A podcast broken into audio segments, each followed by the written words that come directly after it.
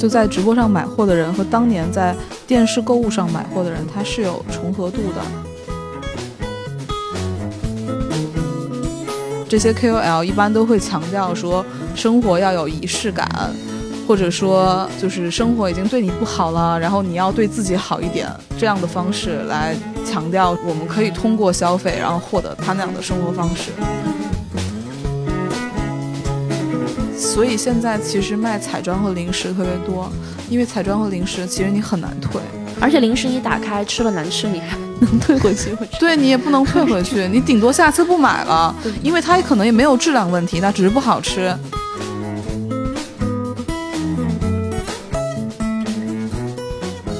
大家好，欢迎来到今天的反向流行。在这个消费主义的十一月里，我们即将迎来。双十一 剁手节哦，不对，已经迎来了，已经迎来了啊！对我们节目播出的时候，大家刚刚剁完手，然后可能处在悔恨或者期待当中，呃，所以我们今天就来聊一个关于直播网红带货的话题。然后我们请来了于雅琴和阿莫两位嘉宾，介绍一下自己吧。大家好，我是于雅琴。大家好，我是阿莫。你要多透露一点你的个人信息。嗯，那个虽然在双十一我已经没有什么钱买买买了。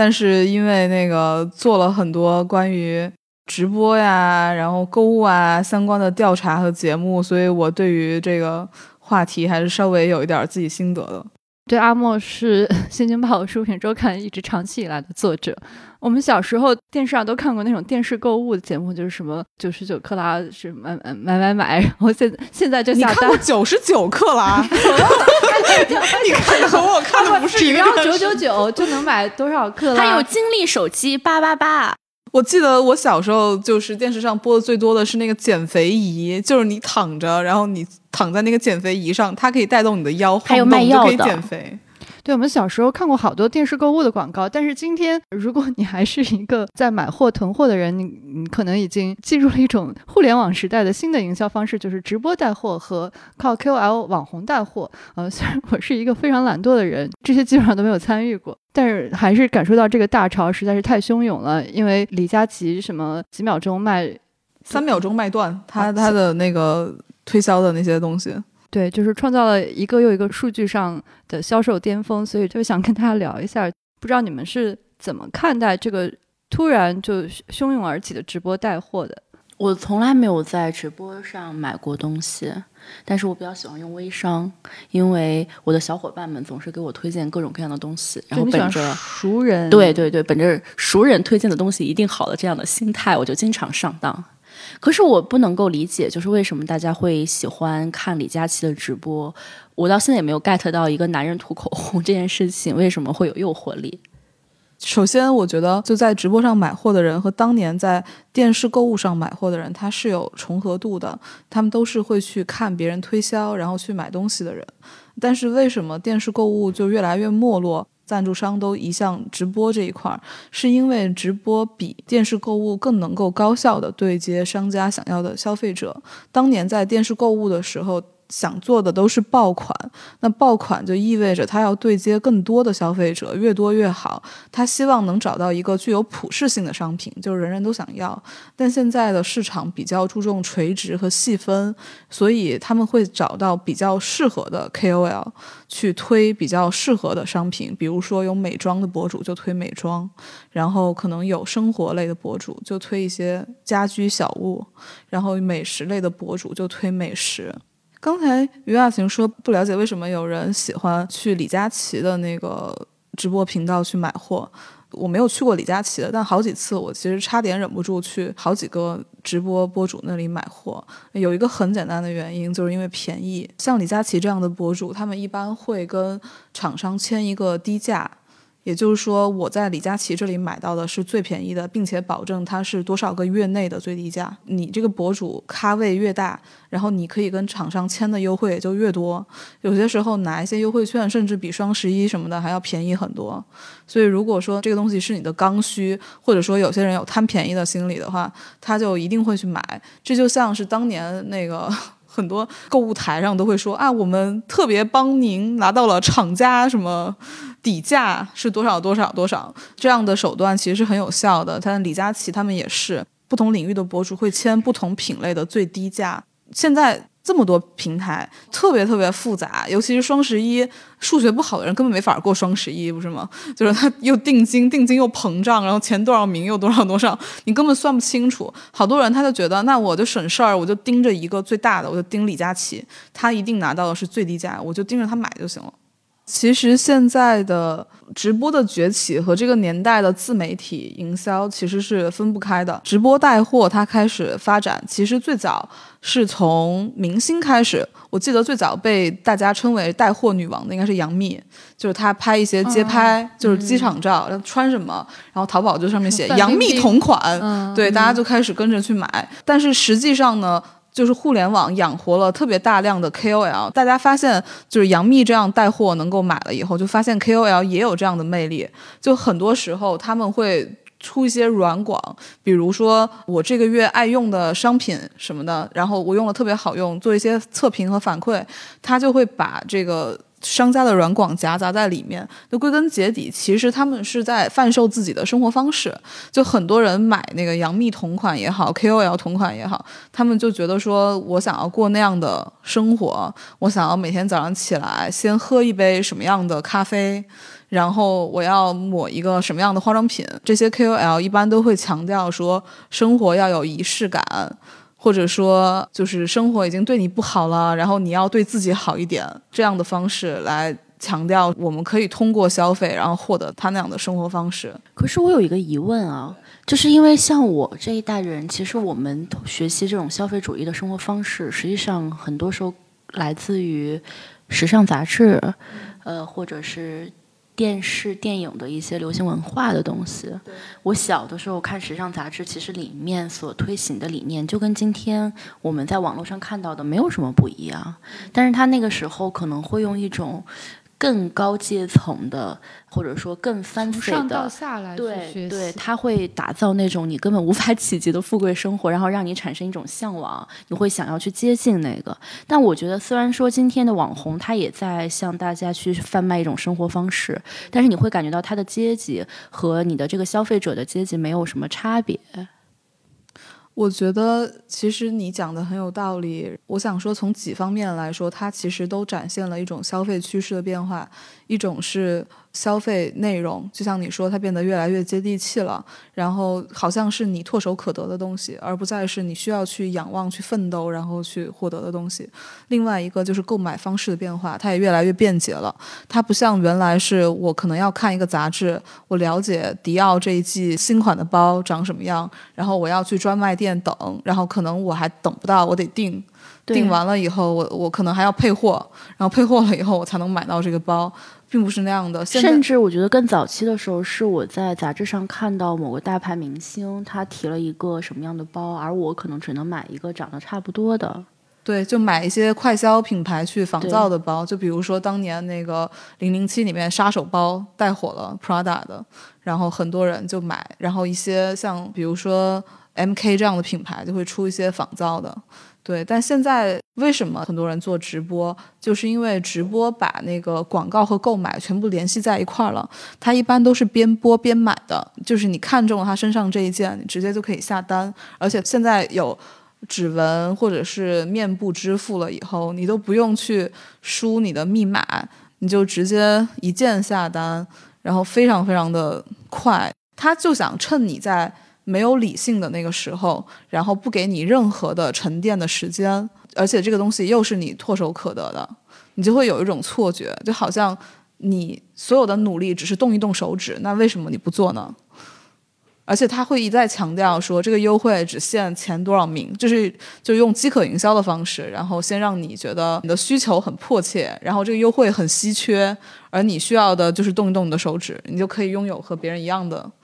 生活了。其实直播能够做那么大，最大的原因还是因为商家愿意投入。像淘宝，它其实投在那个淘宝直播上的补贴是很多的，而且它会鼓励，就是你直播的店铺可以加分。还有就是它会努力的把这些软性的商品介绍植入现在一些节目啊等等，比如说双十一前那个爆款来了。然后都是为了让他们发挥这些 KOL 也好，明星也好，所谓的专业买手也好，他们的带货能力。而且他们这样做的原因很简单，就是因为他们看到了变现的力量，因为它其实是一个颠覆传统广告业的东西。传统广告业，我请一个明星做代言，我把他的那个海报拍的特别漂亮，挂在路边，其实我不知道效果如何。广告业不是有一句很经典的话吗？就是说我知道我的广告费被浪费了一半儿，可惜的是我不知道浪费的是哪一半儿。现在的直播最好的点是，你可以知道你浪费的是哪一半儿。我现在请一个博主给我宣传，我马上就能看到今天进店多少。直播更有及时性，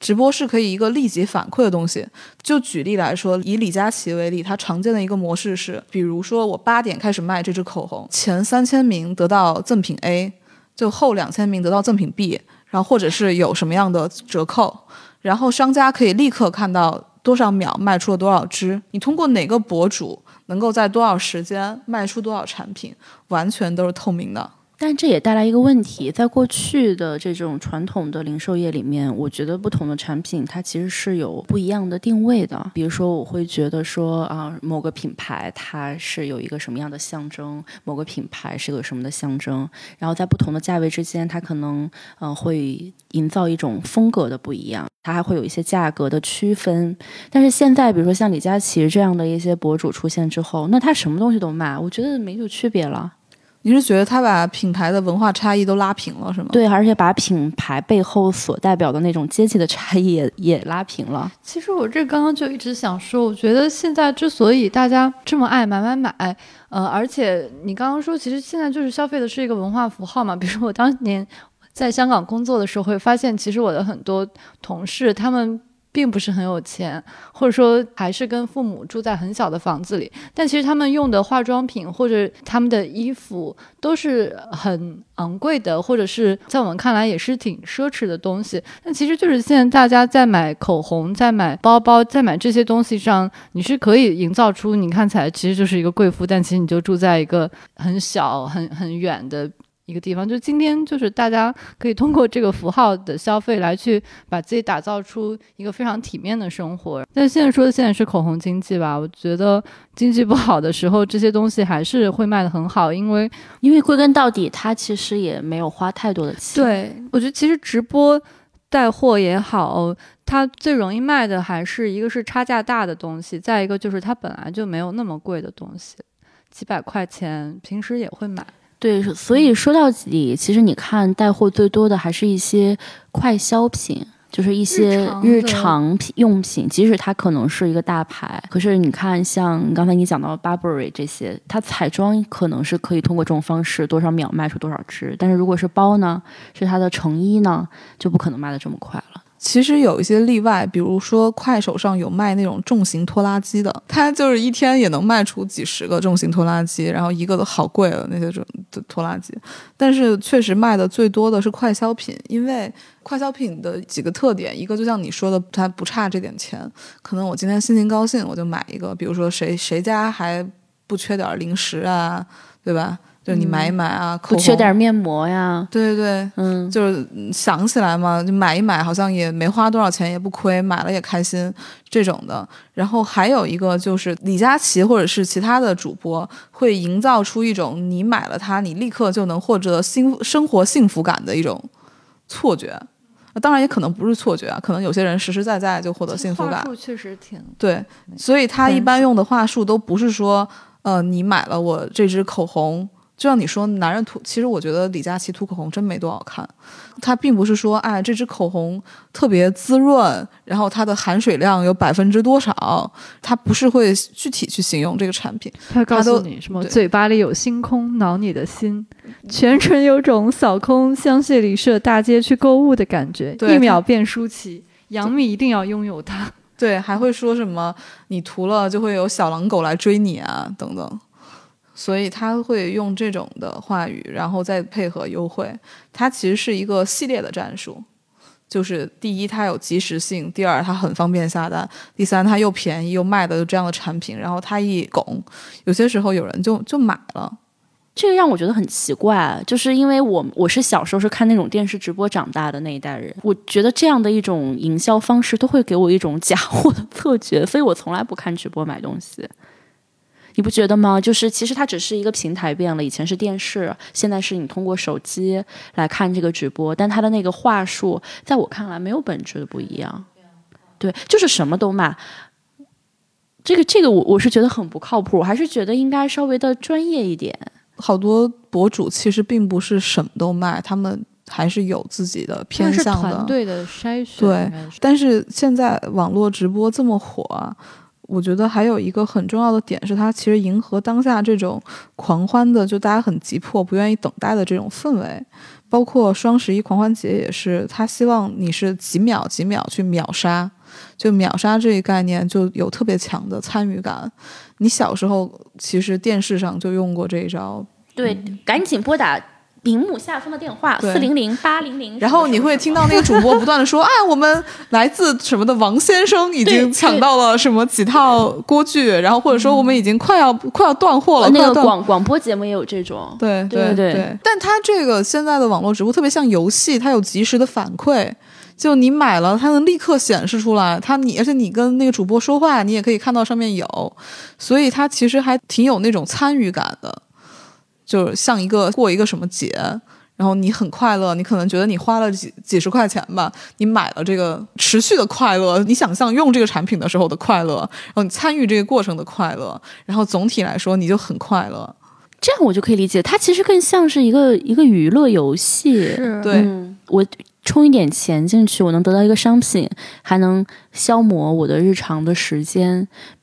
如果你是一个办公室文员，你坐在办公室里面也没有什么事干，看看直播，买支口红寄到办公室，还能跟朋友塑料姐妹花一起分享，我觉得这个是很快乐。对他还可以营造一些话题，比如他说：“哎呀，我看李佳琦涂那口红真的很美，结果寄到根本不是那个色号。我觉得是这一代人他被培养出来观看直播的这种习惯，或者他会去 follow 某个网红。可能一开始这么大的市场也是被这个新的观看习惯所带出来的。”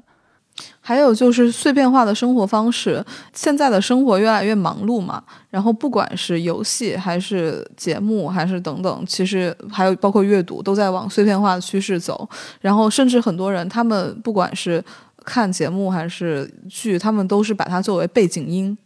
就是你希望你希望找一个你不太需要思考的。然后他你能够听明白的，然后放在那儿，所以很多人他们就看直播，因为直播你可以随时开始，你可以随时结束，然后你偶尔你还可以参与一下，对你你你就放他在那儿听着也不阻碍你，然后听到一个什么好的，你冲过去买一买。我觉得他就是整个非常完美的嵌入到现在各种新的生活方式里面吧。然后就是刚刚说，就他们到底卖什么？这个其实也是涉及到整个 KOL 的它的头部或者 MCN 那个公司它是怎么运行的。如果你这个网红他是做到了一定程度，他也不是说他想卖什么就卖什么，而是他的团队会给他进行一系列筛选。而比如说像李佳琦这种程度的，就他的整个公司几百人都是围绕他一个人转，为他来设计的，所以很多货品是。公司直接给他挑出来，他压根儿就没有试过的。比如说那个锅 之所以会翻车，其实就是这个情况。所以现在也是整个特别乱象，才会出现各种有趣的事情。他不可能试过。你你想想看，如果你是真的搞测评的话，你要试用多少次，你才能明白这个东西到底好不好用？其实口红是最简单的，你上嘴你就看得到颜色。如果是负责任的话，我顶多可以测一下，比如说它掉不掉色呀，过了几个小时它保持的怎么样啊？但那些都不是特别特别大的问题。所以李佳琦最开始还卖口红，它那么便宜又卖得好，而且一下就能看出来。其实很多消费者明白他们真的是不适用的。但还是去玩这个游戏，对啊，为什么呢？就为什么不能很多人去去实体的商场里体验呢？就看情况吧，有一些是，比如说你已经用过这个牌子了，你已经用过这件商品了，你或者说你大概知道这个质量是怎么样的，你只是因为看它在那儿便宜你就买了，这是一种。然后还有一种就是鬼迷心窍呗，就是觉得我可能缺这个，他讲的那么好，天花乱坠，他就买了。有一个事情挺有意思的，就是因为现在的直播倡导的是这种即刻的、当下的、很急迫的推你去购物，所以很多人都说直播的博主卖出来的东西有多少，但很少有人提退货率这件事情，因为大部分的网站其实好多商品其实是无理由退换货的，所以其实有人发现说直播的这种购物，他们的退货率特别高。就是甚至有一些主播是达百分之七八十的退货率，就在冲动购物下，人们会意识到说啊，我其实并不需要这件东西，所以他们其实会有很多退货率。但是他们在宣传的时候肯定不会这么说，因为你希望找到你的赞助商金主爸爸，然后他们都会说我一个小时卖出了多少件，不会提说我退回来了多少件。对，我觉得这种虚拟的时代、流量的时代，就容易有很多梦幻泡泡。还有就是一个泡沫塑料的时代，还有托儿，嗯，就是有很多专门去负责拍的，比如说淘宝直播，或者说你卖出很多货有补贴，可以帮店铺刷分的时代，或者你想要捧红一个主播，会有那种托儿，我帮你代下单，就是我下个几千个，嗯，甚至我上上万个。然后截图给客户的时候，人家看到你卖出了多少个，但实际上最后会退的。感觉世界越来越虚假了，看不清楚了已经。嗯，好像一切涉及到资本的，最后都有这种暗箱操作。但对于他们来说，这是一个双赢的局面。营销公司的数据很好看，然后这个博主红了以后，他的收费很好看。那商家呢？对商家来说呢？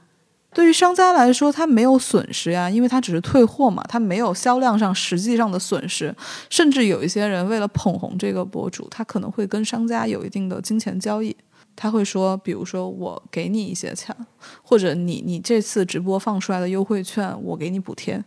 就所以，他现在刷流量和刷销量都是为了他以后能形成更好的一个销售的循环。对，是。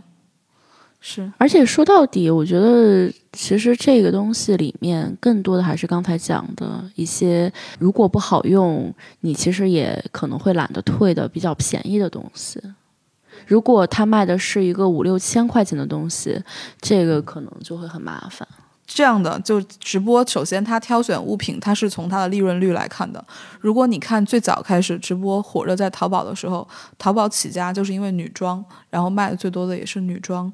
女装的利润是比较高的，但是女装的退货率太高了，很多人都很喜欢退，尤其是江浙沪包邮的那种。现在几乎全国都包邮了，我也是一个买来就会喜欢退的人。所以现在其实卖彩妆和零食特别多，因为彩妆和零食其实你很难退。而且零食你打开吃了难吃，你还能退回去？对你也不能退回去，你顶多下次不买了，因为它可能也没有质量问题，它只是不好吃。或者彩妆，你比如说你上嘴了，你看那个试色不好看，你这口红你都用过了，你怎么退回去？只能送给别人或者闲置。对，所以或者上闲鱼，所以很多冲动消费的东西到了闲鱼，然后淘宝就完成了一个自我消化。嗯，真的是买的不如卖的精啊！我不知道现在就是彩妆的假货还多吗？多还是多？超级多。可是你想象不到，甚至比如说一个眼影盘，就是那种国外很便宜的开价牌子，不到一百块钱的都会有假货，包括国产品牌都有假货。但直播有一个好处是，大部分稍微有点名气的都不会卖假货。嗯，可是那个锅怎么解释呢？那就是本身质量问题呗，就是明白了，它不是一个假货锅，它就是一个坏锅。对对，他也不太会做菜，不粘锅都能给做粘了。就是因为有一些 KOL 是我自己本来就擅长做一个东西，然后我再来带货。比如我是一个美食博主，我擅长做美食，我用我的在这方面的权威来告诉你说这个锅好用，然后这是一种带货。然后还有一种就是像李佳琦，像李佳琦来来煎鸡蛋。对他，他来卖锅，他肯定不是一个专业的带货。但不管是哪一种带货，KOL 都希望树立自己的权威。不管这个权威是在某一个领域的，还是说我在会买上的，他都不想砸了自己的招牌，因为他就是要靠这个生存下去的。所以从某种意义上来说，他会为你做一个保险。一般这样的人和品牌合作，他们都是会直接和官方合作，而不会去和下面的某家代工厂啊，就是小作坊啊等等，或者不熟悉的代理商合作，都是会去尽量签正规的，为了保存他们自己的名声。其实现在直播。造假没有那么容易。直播点就在于你可以随时遥控它干什么，比如说我告诉你说麻烦你试一下什么，它就得试。一般很难造假，但现在其实也防不胜防。但是其实现在直播还有一个有意思的事情是，就是有些人会用直播进行博彩消费。博彩消费就是它突出了直播的那种游戏性。其实，在淘宝上有一种非常红的直播，就是赌石或者是猜那个珍珠，就现场给你开开那个泵，看里面有没有，这合法？看里面有没有珍珠。就很多店都是这样卖的。我为了假装我不造假，我现场给你开，其实你也不知道它造不造假。对你，比如说我花三十块钱买十个，我现场就给你开，开了就是你的。当场给你装袋，说我给你寄出去，就很多人就通过这个，其其实我觉得是一种变相的博彩。我现在聊下来，我觉得其实就是卖东西最核心的东西全都没有变，只是它有了一个新的互联网的形式，比如说直播、短视频是之前所没有的，而而之前也不可能有现在的网红用这样一种方式来聚集眼球，就所以就新形式把那个旧的放大了，对对，放在一起之后就就会出现。看起来很奇特或者很不可思议的东西，但其实看起来好像都是特别还是很顺应人之前的。我觉得它是变形，是原来旧的促销的变形，就是这种新的技术还是很重要的。是新的技术导致了你购买这么便捷的可能性，不然你可能永远接触不到某个农民在他的快手上卖的橙子，你可能不永远不会想到去那样买，你只会买你们家门口的橙子。对吧？然后你也不可能和别人去拼团秒杀，你不会，你很多商品，它的就是你之所以想消费它，你的消费欲是被它创造出来的。对，它还会就是这种直播，它还会让一些你没有的消费欲，然后被刺激。比如说，我有一个朋友，就是因为看了直播之后，就想吃一些鳄鱼啊，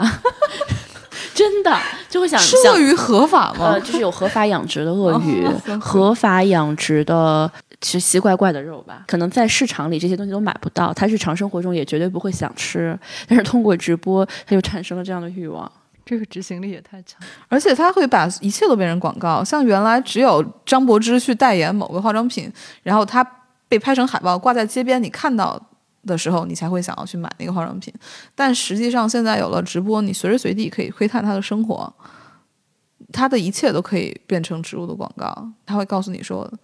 早上用的是这款洗面奶，晚上吃的是这个米粉。就是我我记得我看到一个特别搞笑的，有人说有些人他可能确实有一些无处安放的购物欲，他就会被这种东西刺激出来。嗯，我觉得它其实是一个参与感，就是你在这个游戏里面，你觉得我都看了它三个小时了，然后这个看上去也还不错，我就买一买吧，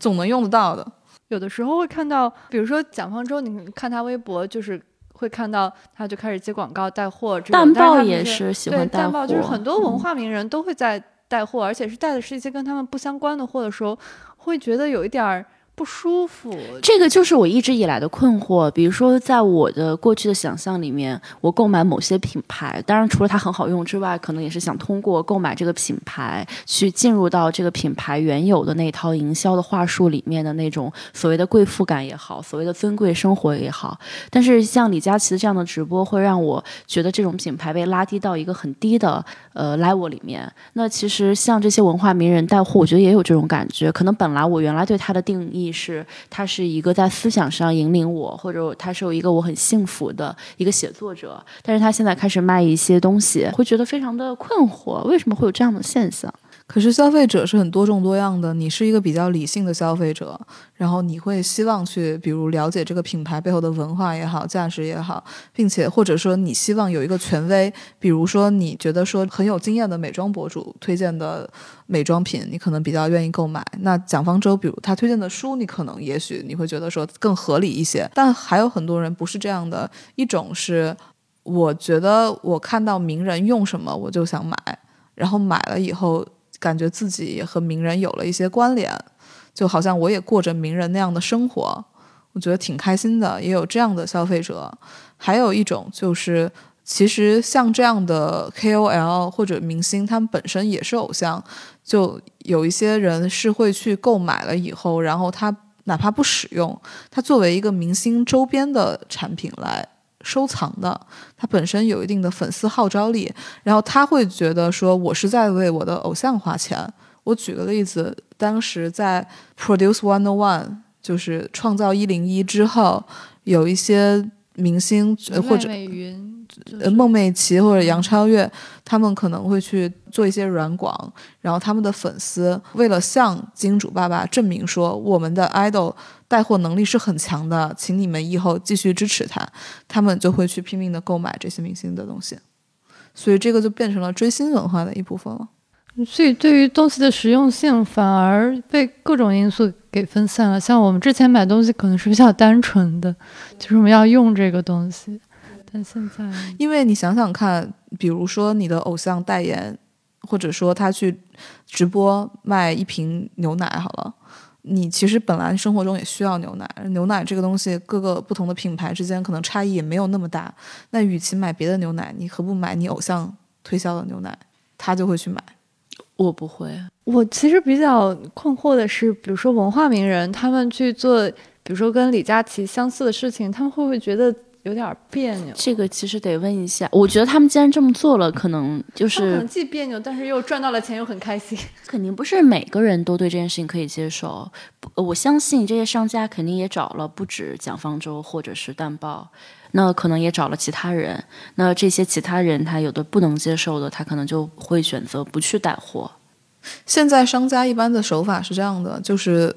有一些品牌会直接把我的这个推广给某家广告公司，然后他们来统一铺，他们会定一些渠道，比如说相关的平台是一个渠道，然后社交媒体是一个渠道，然后什么是一个渠道，然后他们自己来铺，每一个渠道给一定的预算，然后他一他们一般会筛选一批人，就是一批一批的问，比如说这个量级的，我问十个人，可能最后有几个人答应我，都是这样铺货的。然后根据他们最后的反馈，及时再调整战略。比如我给这个明星他带的不好，或者这个 KOL 他带的不好，下次我就不找他带，我就换另外一个人带。所以是非常成体系的，我们只是看到了一个很对你只是看到了一个最后的一个结果结果就嗯，包括双十一他推什么样的东西，其实都是有那个很背后有很大的各种产业链的。嗯，之前嗯淘宝玩过一个叫淘宝二楼。就如果说你把淘宝往下拉，就会有一些嗯广告、或者一个小短片，而且他们那个视频拍的还挺好。他们那视频拍的挺好的，就是有人统计说，比如说你那个二楼的出了一出了以后，那个有一个饺子，它就当天的销第二天的销量是它之前一年的销量，哦，所以所以你的曝光其实是很有助于你的销售的。这也是为什么，虽然你可能觉得这个 low，或者说你觉得它嗯拉低了品牌的档次，但只要有销量，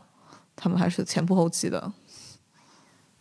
但是这是不是说明我们现在的这种经济结构发生了变化？那过去为什么这些品牌不用这种方式？除了说过去的互联网没有这么发达，但是那个时候我觉得在不同品牌之间还是有比较鲜明的这种界限。你你就比如说商场，过去可能我们会逛商场，你也会有些经验，就是商场其实是分三六九等的。那你就会知道一个品牌它不会进驻所有的商场，但它为什么会进驻所有的直播平台呢？我觉得一个确实是生活变好了，然后他的有一些有一些拉平了，有些档次被拉平了。其实它还是分三六九等的，只是可能你没有特别意识到，它一般是按平台来分三三六九等的。你在拼多多上看到的东西，和你在天猫上看到的东西，可能就不是一个东西。觉得你的困惑正恰恰就是现在这种生活的本质，它就是要把一切东西都拉平混杂在拉平在扁平化，让所有人都可以摸得到那个看起来原本是很奢华的东西，其实他都可以拥有，但是他不能拥有的是什么？就是他的阶级是没并没有被改变。他当他使用一个兰蔻或者使用一个什么 l e m a c 的面霜的时候，那也就是说，我们现在已经不太可能会去通过你使用什么样的东西这种日用品来定义你是一个什么阶层的人了。如果你非要想要定义，还是有办法。只不过它不再是这些东西了，它可能会换另外的一些指标，比如说你住多多大的房子，你开什么车，你开什么样的车。我觉得还有一个点，就是因为现在商品的多样性变多了。就比如说，如果你这一个品牌你很高贵，我不需要某一些渠道，我认为某些渠道是比较可能拉低我的逼格的，那其实别人很快就会用别的代替品。它其实就是赋予你一种文化身份上的自由，但其实你真正能选择的东西是很少的。就你你选这个商品跟那个商品又有什么本质的区别呢？它其实，我现在越来越觉得其实没有区别，它可能会有一些使用感上的微微的差异。它就是用各种微小的、非常丰富的多样性来去让你享受这种快乐，但其实你最根本的那个东西就是你住多大的房子还是没有被改变。虽然我是一个消费欲很低价的人，但我不得不说，消费真的是一件会让你觉得快乐的事情。但它那个快乐持续实在太短暂了。这个分不同人吧，有些人会很长久，有人会很短暂，大部分人很短暂，所以他们才会退货，或者或者通过不断的消费，然后来让自己获得持续的快感。还有就是，我实际上觉得在当下不存在说真正意义上的消费欲很低的人，因为你是不可避免的被卷入这个浪潮，只不过你在消费一些其他的东西的变体而已。比如说，你可能读一本书获得的那种快感。嗯，在今天，只要你通过社交媒体把它分享，它也不仅仅是你自己获得了知识这么简单。不知道跟年龄有关吗？我现在已经变得，就是当我看到这些的时候，我会很焦虑。我觉得我拥有的东西、买的东西太多了，因为你会发现，其实后来出现的一些新的产品和你当年买的没有什么本质的不同。这就是时尚的本质。这个就有新的消费方式了，这个方式叫断舍离，所以就有一系列关于断舍离的书啊，然后教导你如何断舍离，然后然后通过我就会过更高级的生活。对对对，我我就会变成一个去呃买瑜伽课、去健身，你再去再买别的别的对，你就买别的，比如说茶叶，比如变得佛系，收纳令人心动的心动的收纳魔法。接下来我就会攒钱去尼泊尔。或者或者有些人是有些人是盲目的，太可怕。就有些人是盲目的断舍离，然后断舍离完了以后，就发现自己丢掉了一些生活必需品，然后就会这么傻的人就二次购买。对，会因为很多断舍离会很极端，他会告诉你说你只能留十样，或者是怎么样。这不是这是不是傻？太好笑了。写书的这个人都不能这样。那那那怎么样才能才能逃逃避这个？你们知道有一个有一个那个很有名的一个 hashtag，就是标签，在就是 YouTube 上或者是在国内的那些视频平台上给博主的，就是清理计划或者是断舍离计划，他们叫 decutter。然后就比如说你有一百个眼影。你肯定用不完，然后你就清掉一批，然后但你又买不断的买新的。其实你清掉了，你就会觉得说啊，我其实还挺少的，我又可以再买了。